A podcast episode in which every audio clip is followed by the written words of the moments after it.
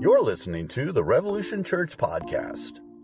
To learn more, including our gathering times in Crossville, Tennessee, visit us at crossville revolution dot com. So good to see everybody today. It's a little chilly outside. Find somebody around you and say, you look like you could use some church today, homie. Go ahead. You look like you could use some church, man. We got to get everybody woke up today. Hey, by way of preface, I just want to say a huge thanks to Pastor Steve Taboo from the River Community Church uh, down in Cookeville uh, that preached for me last week when I was out. What an incredible sermon. Amen, y'all. Come on, let's honor him. Thanks, Pastor Steve. If you're joining us online, we're so glad you came. One of my main mentors that really took me under his wing about a year into the church, and uh, just an incredible, incredible pastor, man of God. You won't find many Uh, that are more humble than Pastor Steve is. Just a great, great guy. He's done so much for our church, and uh, we love, love, love having him up, whether it's to teach the staff on leadership or to preach on uh, Sundays or whatever. So thanks to you guys, too, for being so cool. Uh, it's been almost eleven years since we started the church, and you guys are always so generous with me, allowing me to take some time off here and there just to let my voice rest and uh, uh, get geared up. I feel like this year my word is Sabbath, and uh, the Lord's telling me, hey, you've been through ten years and it's been crazy.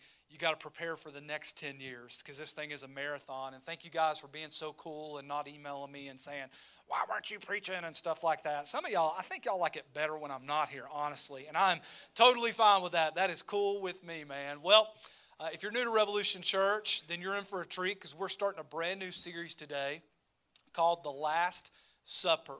Uh, what we like to do here at this church about ninety to ninety-five percent of the time is take entire books of the Bible or large passages of Scripture and do what we call exposit them, or go verse by verse through them so that you get the entire context of what is being said. Uh, that's what we're going to do over the next six weeks, as seven weeks from now, it is going to be the celebration of the resurrection, what we all call Easter. Got a question for you guys to start out. Do you have a favorite meal? I want you to think about that for a minute. Do you have like just an epic cheat meal that you turn to? Uh, I know that uh, on my cheat days, uh, I like, like, I don't know what the word is, a smorgasbord of all kinds of different things. The last one I had, uh, my wife and I, we went and got burgers, we got pizza, we got nachos, we got donuts. Is anybody with me? Say amen. Come on, y'all. Y'all know what I'm talking about. And by the time you take a couple bites of everything, you just feel like you're about to go into a diabetic coma or something, but it's so good. My special meals that I have. I love chocolate chip cookies. Obviously, I'm getting hungry today. We've already had one service, and uh, you guys get to go eat after this, but I, I got to preach a whole nother service, so pray for me, y'all. Amen? Well, the Last Supper is Jesus' last meal. The phrase, the Last Supper, actually refers to someone's last meal that they will ever eat before they die. It's what they refer to it as when it's a death row inmate. So if you're anything like me and you had what you knew was going to be your Last Supper, you would want it to be the greatest Last Supper or last meal you ever had. It's no different than Jesus here. Jesus' Last Supper is the most, one of the most important, if not the most important meal that he has. It's going to be enjoyable, but it's also going to be heavy. He's going to leave the people that he loves the most at this last meal with a lot to think about, a lot of teaching, a lot of example for how they're to move forward. And ultimately, we know that the Last Supper leads to what we're going to celebrate seven weeks from now, Easter, the death and the resurrection of Jesus. So this is an important meal that we're going to go through. And what we're going to learn is Jesus is going to make crystal clear as he sits down with his disciples for one last meal that his death was not the end of his life, but his death, in fact, is the entire goal of Jesus' life. Now, today we're going to be in Luke chapter twenty-two. We're going to look at verses one through thirteen. But what we're going to seek to do during this series is we're going to try to go through the chronological order of events that took place. And what you'll find is the most detailed descriptions, really, of the Last Supper are found in what's known as the Synoptic Gospels, Matthew, Mark, and Luke. But John has an account of a couple of things that aren't included in those Synoptic Gospels. So as we go through this series for the next six weeks, we're going to jump from Luke to next week. We're going to be uh, in the Gospel of John. We're going to jump back to Mark. Uh, we're going to end up in Matthew a couple times. Wherever we can get the most details and the most clarity, we will jump around. But today we're going to be in Luke chapter twenty-two. We're going to look at verses one through thirteen. And we're going to talk today about preparation. The preparation for the Last Supper, which really means the preparation for the death and the resurrection of Jesus. Now, I think it's fitting that the title of the sermon today is Preparation, because I think it's wisdom for us over these next six weeks to prepare ourselves for Easter, prepare our hearts, prepare our minds, uh, prepare our families for Easter and the celebration that we are going to have seven weeks from now, where we have a remembrance of the most important event in human history, which is the resurrection of Jesus Christ. So let's go to Luke twenty-two. Let's start this series out by looking, starting in verse one. Y'all with me? Say, I am. Y'all hungry yet? Anybody hungry yet besides me? Go order a pizza, somebody, somebody. Amen, y'all. Amen, y'all. Amen. Amen. I'm gonna need something here. Luke twenty-two, starting verse one. Now the festival of unleavened bread, called the Passover, was approaching, and the chief priests and the teachers of the law were looking for some way to get rid of Jesus, for they were afraid of the people. Then Satan entered Judas, called Iscariot, one of the twelve. And Judas went to the chief priest and the officers of the temple guard and discussed with them how he might betray Jesus. They were delighted and agreed to give him money. He consented and watched for an opportunity to hand Jesus over to them when no crowd was present. What we see in these first six verses of Luke twenty-two really is the setup with the characters or the players that are involved in the Last Supper and even beyond this in the garden uh, and in the arrest and the trial and so forth and so on of Jesus' ultimate death and resurrection. There really are five different groups that are involved in the Last Supper. The first, they all start with a D, so you can remember them. Don't y'all love that? We alliterated them here. First is the deity. The deity. In the Last Supper, you can't help but see the fullness of the Trinity on display. Let me give it to you like this, because I think this is an easy quote to understand what I mean by the deity is present at the Last Supper. One theologian said, the Father had designed the plan to send Jesus to the cross. The Spirit had empowered the plan, and Jesus now is starting to enact the plan of going to the cross. Secondly, we see what we refer to today as the devout.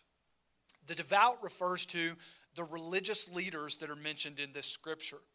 We refer to them other places as the scribes and the Pharisees.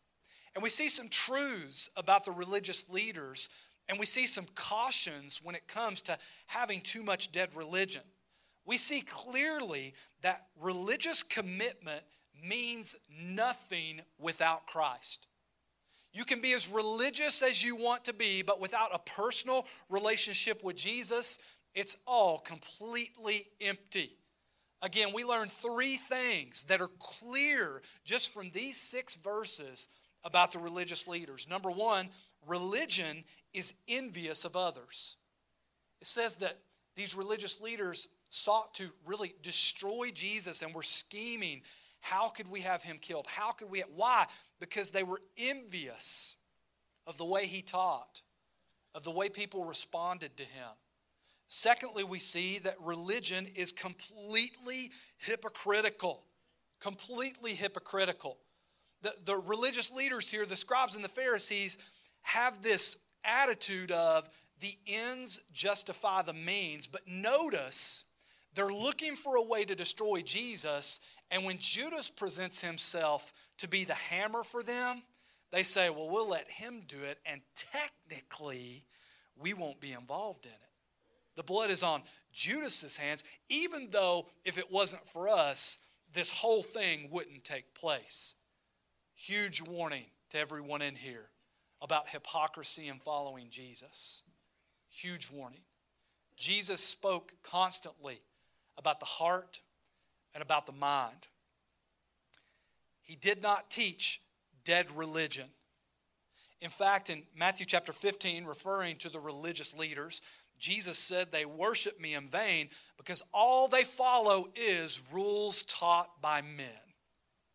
What an example for us. What a caution for every single one of us not to just be a Sunday morning Christian and then the rest of the week live like we don't even know Christ. Thirdly, we see that religion and grace are enemies. Religion and grace are enemies. We're going to get further clarity as we go through this sermon, and we're going to get into some very technical stuff, Old Testament stuff, when we explain the Passover feast and so on here in just a moment. But what you're going to see is religion focuses on what I do. All the religious leaders were focused on was themselves and their actions. What can I do? How can I be right with God? How can I follow these rules in order to be right and make it to heaven? How can I be righteous and my works do something for me? And we know that's an enemy of grace. Because what grace says, what true Christians say, is we have an understanding that there is absolutely nothing we can do to be right with God. Can I get a good amen, Rev Church? Amen. There is nothing. Even our best works are filthy rags. Even our best works are dung before God. They don't mean anything. The only one that ever did anything to make us right with God is Jesus. He is it. We have an understanding, those of us that are under grace, that we are, we just got done with the book of Ephesians, right? Ephesians chapter two. We are saved by grace through faith. So you've got the deity, you've got the devout. Thirdly, we've got the devil. We see here in this scripture that the devil enters Judas, the great dragon, the god of this world that's prowling around looking for a way to destroy the Son of God. Now this is all going to make sense when we get to the end today. The devil is there. Fourthly, we've got the defector, which is Judas. I would encourage you to go read John chapter thirteen that really goes into detail about when Judas betrayed Jesus. Uh, but constantly through this series, maybe every single week, we're actually going to be mentioning Judas, so we're not going to take time to really focus one sermon on that. Judas gives us a great example and a great warning as we prepare for Easter, right? Judas is an example of a person who is constantly around Jesus' people, constantly hearing Jesus' teachings, seeing and following the greatest leader that's ever lived, but he's still completely lost. Completely lost. Think about the ratios here. We would all agree Jesus is the greatest preacher that ever lived. He's the greatest disciple maker that ever lived. Jesus is the greatest leader that ever lived. He calls twelve disciples, and one of them doesn't even know him. I think about that, and I apply that to Revolution Church. I'm not the greatest preacher that ever lived, y'all.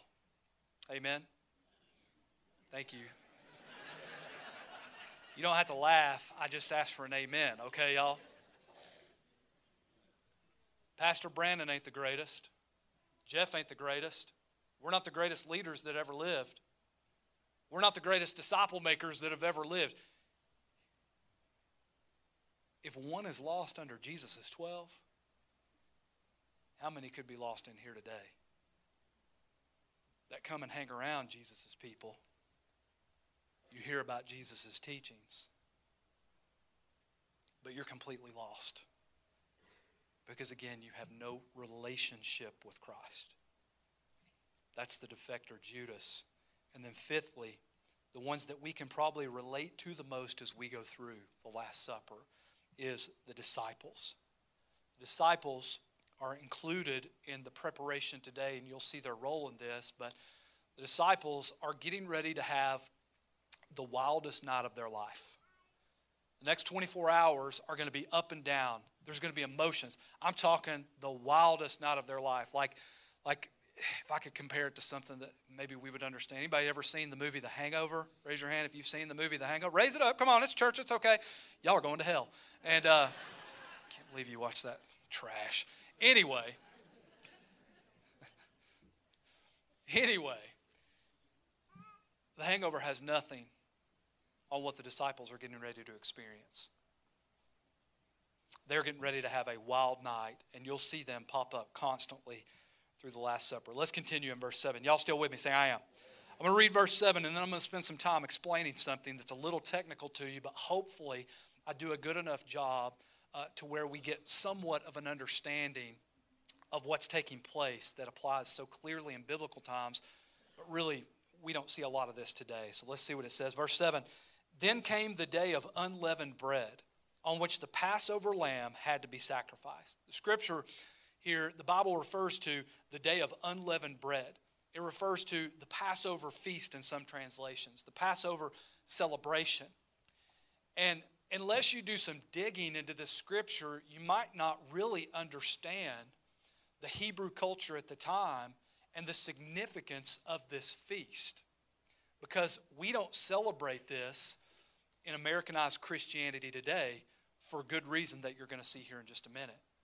When it refers to the day of unleavened bread, which really means they're referring to the Passover feast or the Passover celebration, it ties directly to a celebration that the Hebrews had where they were escaping bondage and slavery of the Egyptians back in Exodus chapter twelve, Exodus chapter thirteen. If you remember, God used Moses to get the Hebrew people out from underneath the slavery of the Egyptian people. And the way God did that was he sent ten plagues to try to convince Pharaoh to let my people go, as the great quote is. Well, the last plague that God sent was a plague where he said he was going to kill the firstborn of every family, unless, as the Hebrew people were instructed to do when this plague came, you killed a lamb, took the blood of the lamb, and put it over the front door of your home. And the spirit of death that God would send would pass over your home. That's where we get the word Passover from. And your firstborn would not die. Well, as a result of that last plague that God sent, of course, his people are let go, and they're out of bondage, and they're out of slavery. This was a massive celebration for the Hebrew people, even up to Jesus' day, and even up to today. Passover is a big deal. It's been said before that Passover was the biggest holiday for the Hebrew people, even to this day, as I've said. This holiday was one of three mandatory feasts that males must attend if they were Hebrews that lived, if they lived within fifteen miles of Jerusalem. And remember, they didn't have Uber back then. Uh, they didn't have uh, planes, trains, and automobiles uh, back then. But if you lived within fifteen miles and you were a male, you had to go to Jerusalem to celebrate what one theologian says as a celebration of the Passover that looked back to the deliverance from an oppressive king. Well, now, at this Last Supper, the reason it's so important is because Passover really is going to be redefined by Jesus. And he's going to turn it into a celebration looking forward to the deliverance that can only come from the King of Kings. It's referred to as the Day of Unleavened Bread. Unleavened bread, unleavened bread, depending on where you're from in America, it depends on how you say it. This is the fourteenth day of the Jewish lunar month of Nisan. That's not a car, that's a month on the Jewish calendar. And this is a day of preparation for the Passover feast. And once again, I can't stress this enough. This is the most significant feast of the year for the Hebrew people. Preparation actually took place for weeks before Passover because Jews uh, from all over Israel and the entire empire would travel to Jerusalem to find lodging and to prepare for this feast. Two days before the feast, they would begin something called the purging of leaven, or the purging of yeast from the home. One of the ceremonial laws in the Old Testament was, as you prepare for Passover two days before, you had to get rid of all the yeast in the house. Yes, yeast that you like make bread out of, any bread that's made out of yeast, and they would have to purge it. And they actually started a tradition with the children called the search for leaven, where the adults would hide yeast in the house and the kids would have to go find it. You can see where we get some of our traditions uh, for hiding Easter eggs. Uh, I think Easter eggs are better because they have chocolate in them, you know what I'm saying? Uh, than leaven or yeast, right? And so this is where we get a lot of these traditions from. Now, the Passover lamb that was going to be sacrificed for the Passover event, just like they did in the Old Testament, was usually secured by the tenth day of the month. Now, that's significant because you need to think about this. This means that the lamb that you were going to sacrifice for Passover would live in your home most likely for a minimum of fourteen days. Can you imagine living in a studio, basically, with your kids? You bring this little lamb home. Your kids get connected to it. Within two weeks, it may become almost like a family pet, and the conversation you would have to have with your kids of, yeah, we got to kill the sheep that you've already named, and how awkward that would be. I think that would be good for some of us to know where our food comes from and maybe have to slaughter some of it. I think some people just think it shows up at the grocery store out of nowhere, but it doesn't. Somebody has to raise it. Somebody has to kill it. To give you an idea of how many people would come to the city of Jerusalem, Josephus once wrote that one Passover, at one Passover, there were, he estimated, two hundred fifty-six thousand lambs that were slaughtered. From that estimation, scholars believe that and upwards of two and a half million people would make it to the city of Jerusalem to celebrate Passover.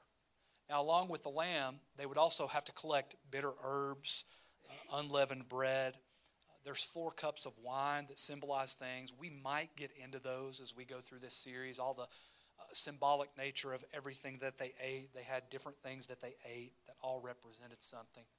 But on the day that the lamb was slaughtered at midday, all work would come to the end for the Hebrew people. Everyone would go to the temple with their lamb.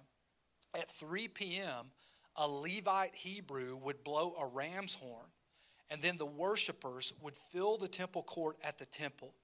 And each family representative for each Hebrew family that was celebrating Passover would kill the lamb that they brought. They would skin it, and they would drain its blood into a basin. A priest took the blood, splashed it against the base of the altar, which represented and was for what they called the atonement of sin. The fat and kidneys were burned on the altar as part of a peace offering, and all this was done to affirm good relations between God and the representative's entire family. In other words, they paid for their sins and had peace with God as a result of going through all of these ceremonial laws of slaying a lamb and splashing the blood and so on and so forth. Uh, along with that as well, uh, most families would take the blood from the lamb, and just like in the Old Testament, they would put some of the blood on the doorpost of the main entrance of the door that they were staying at. I'll explain all this to you, and it's pretty complicated. This is a thirty thousand foot view of what took place during Passover. And over the last two weeks, as I prayed about this and thought about this, I'm going to be totally honest with you. The thought that kept coming to my mind was, thank God for Jesus. Thank God for the new covenant that we are under as a result of Christ. You know, in First Corinthians chapter five, it tells us that Jesus is our Passover lamb. Again, Jesus is redefining the Passover as we look at the Last Supper, and he's changing it to have such a greater meaning than it already even did. If you notice, the graphic for this series that we used We've got it on a movie poster outside. We've been posting it online. It's the iconic painting that Da Vinci made of the Last Supper. If you guys could put that painting up, this is it. Everybody in here has seen this painting before. Again, very, very popular painting. Uh, many people have made T-shirts of Jesus in the middle. Um, I read some things online about this, that uh, did Jesus, you know, there's thirteen people there. Did he ask for a table of twenty-six because they're all sitting on one side of the table? Y'all know what I mean? Somebody said that Jesus must have looked at the disciples and said, hey, everybody get on this side of the table if you want to be in the painting. Kind of like a selfie, y'all know what I'm saying? You guys know. um, I don't know if I should say this. Do you guys know what the cannibal said at the Last Supper? Pass the bread. I'm sorry, y'all. I'm sorry. I thought that was funny. Y'all are laughing a little. Y'all are giving me the death stare over here. Goodness gracious.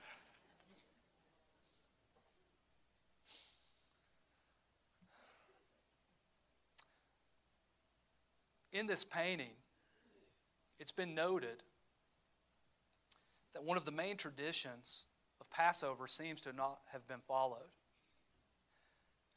After each family would kill the lamb, use its blood, go through all the ceremonial laws, they would then take the lamb home and roast it and eat it as part of what they called the Passover feast.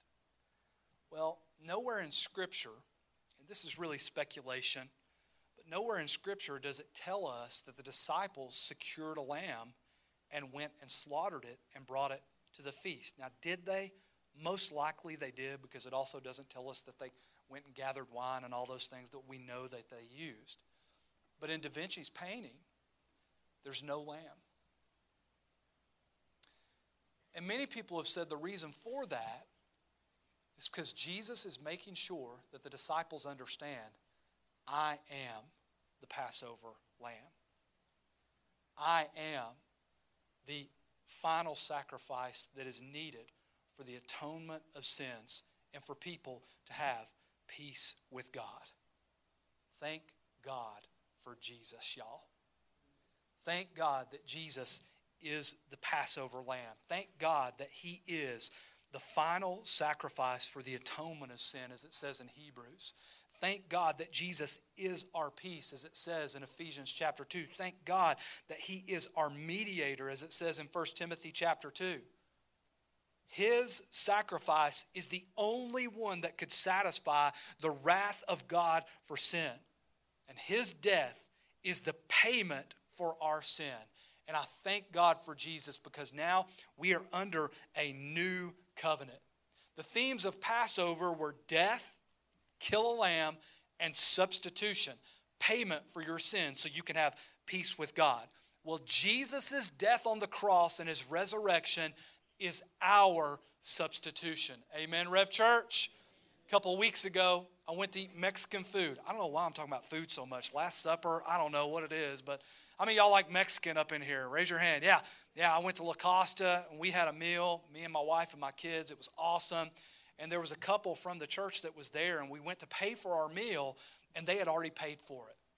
Now, if that has never happened to you, there is nothing like eating free food versus food you pay for. And is there a little regret of, man, I should have got the steak and a dessert to go? Maybe. I don't know. You know, I don't know.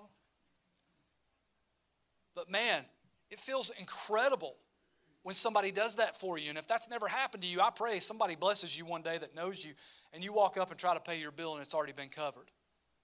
What we want you to know here at Revolution Church, this is the good news. You think it's incredible when somebody pays for your meal? Try having Jesus pay for your sin. Try having Jesus be the atonement for your sin, so you no longer have to try in your strength. Remember the devout? You no longer have to follow rules in order to be saved and know that you're going to heaven. Now, do we? Yeah. But grace is not, oh, I have to follow the rules so God will love me and let me into heaven.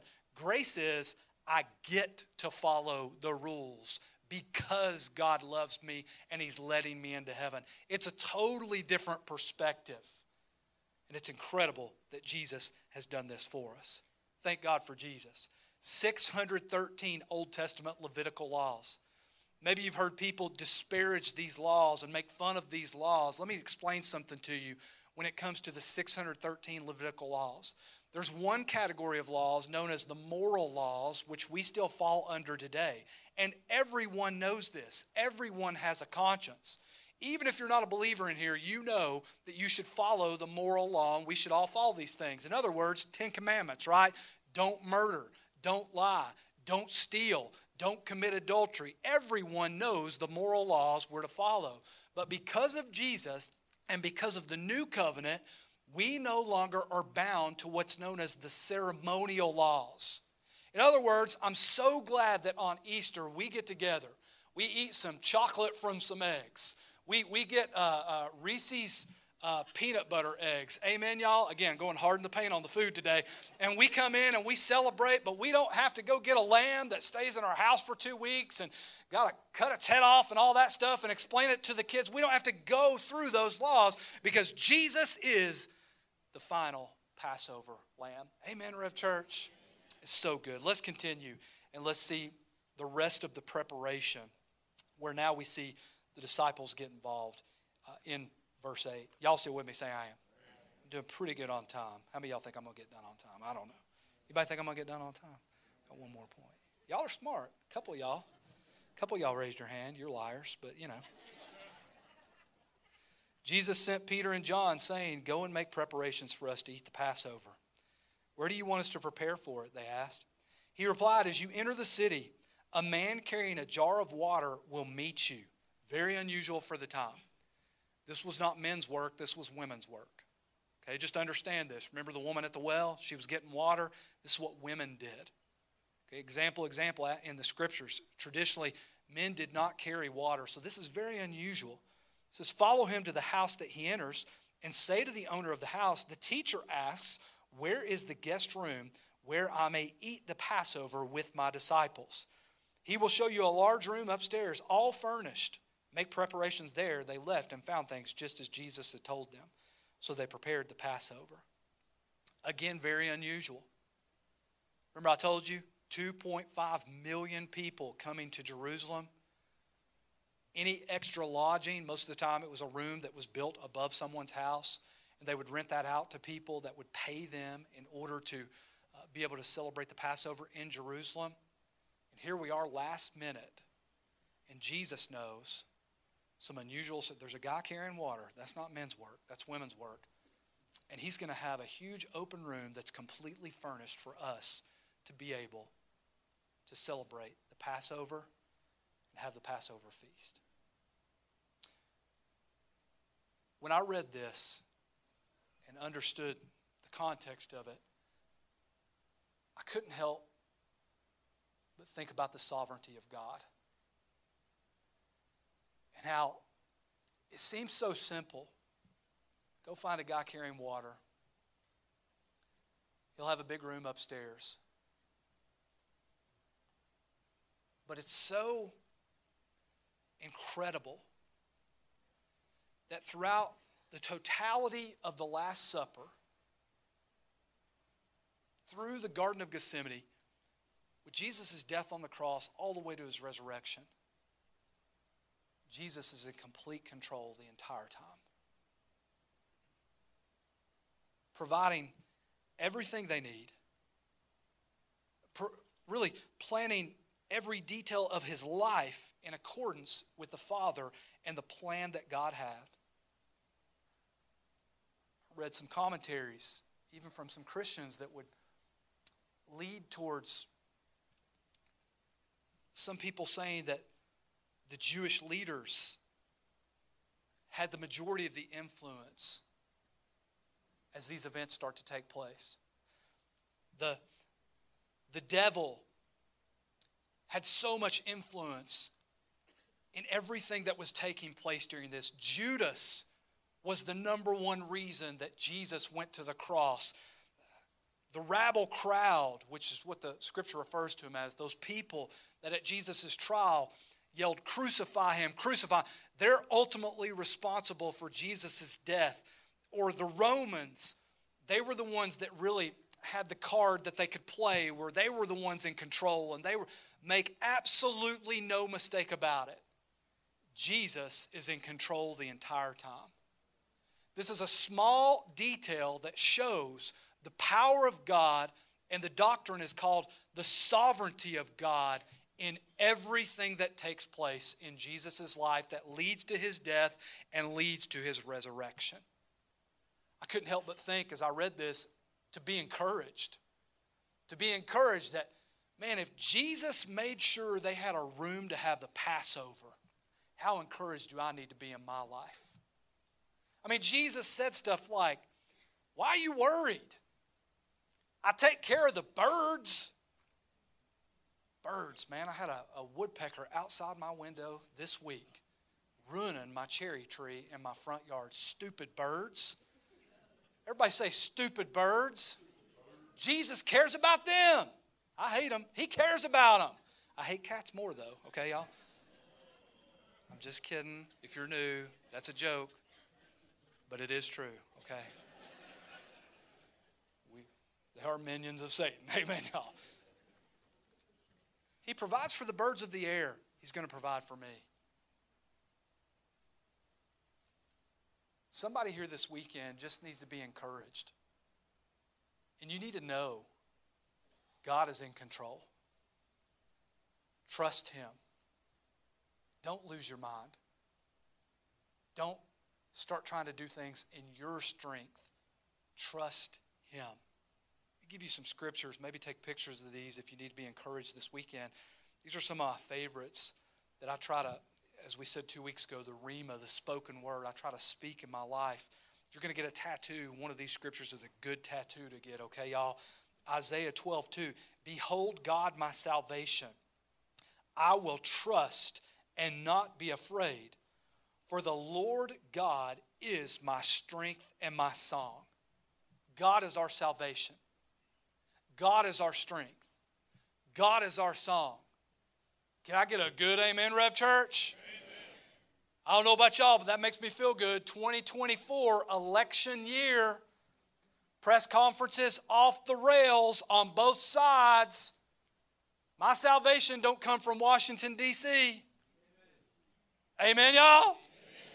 It does not come. My, my song does not come from a political candidate. My strength does not come from a political party. It comes from God.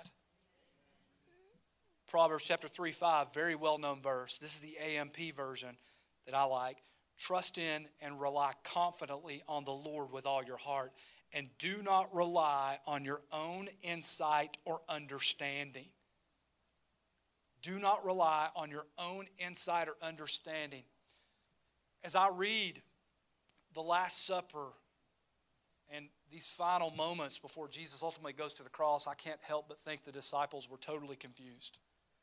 They thought the Messiah was going to be a great warrior that militarily would defeat the Romans. And here Jesus is saying, no, I'm going to lay my life down. How confused were they? How much did they need to trust God and rely confidently on the Lord with all their heart? And it's the same thing for us. If you're here this weekend, you're watching online this weekend, and man, you feel confused. You don't understand. How could the doctor give me this report? This came out of the blue. The encouragement this weekend is to rely on God. Trust in him, not in your own understanding. Romans chapter eight, verse twenty-eight, another well-known verse. And we know with great confidence that God, who is deeply concerned about us, causes all things to work together as a plan for good for those who love God, to those who are called according to his plan and his purpose. Satan enters Judas. Religious leaders trying to murder Jesus. People that a week earlier were welcoming Jesus in, saying, Hosanna, Hosanna, on Palm Sunday, now are yelling, crucify him. God uses every bit of it for his plan and his purpose. God uses every bit of it for his plan and his purpose, just like he does for us. Romans fifteen thirteen. Last one I'll give you. May the God of hope fill you with all joy and peace in believing through the experience of your faith, that by the power of the Holy Spirit you will abound in hope and overflow with confidence in His promises. I'm so glad that our hope, our joy, comes from God. Listen, y'all, I'm so glad that my hope and my joy does not come from a sports team. Is everybody with me? Say amen. I love U T football. But boy, if I put my hope in them to win a national championship for my happiness, I'm screwed, y'all. Y'all know what I mean? I love my kids. I love them. They're great kids. But they do a lot of dumb stuff. My hope and my joy does not come from them. And every parent said, that was way too weak, y'all. Parents, this is your time to get back at them. If your teenager's sitting next to you, you need to look at them and say, amen. Being an idiot. Our joy and our hope comes from God. What an example for us. What an example for us. That in the preparation, we see God's sovereign hand on everything that is taking place. Amen, Rev Church? Amen. Let me pray for you. Lord, we love you. We thank you for today. Thank you for your scripture. Thank you for your word. God, lead me and guide me as we go through this series. And we try to prepare ourselves for Easter, what we call and refer to as Resurrection Sunday. As we prepare for communion a couple weeks from now, I pray that it is not a religious thing where we go through the motions. As we talk about what servanthood is and we talk about washing feet, as we talk about who Jesus said is the greatest, as we talk about doubt and denying Jesus, as we talk about what it means to praise God through song, which is the last thing Jesus did with his disciples right before he went to the garden. Lead us and guide us. Prepare our hearts. I pray for anybody in here that does not know Christ, that they do business with the one that created them and have a relationship with him. We love you. In Jesus' name. Everybody said, amen. We love you guys. You're dismissed.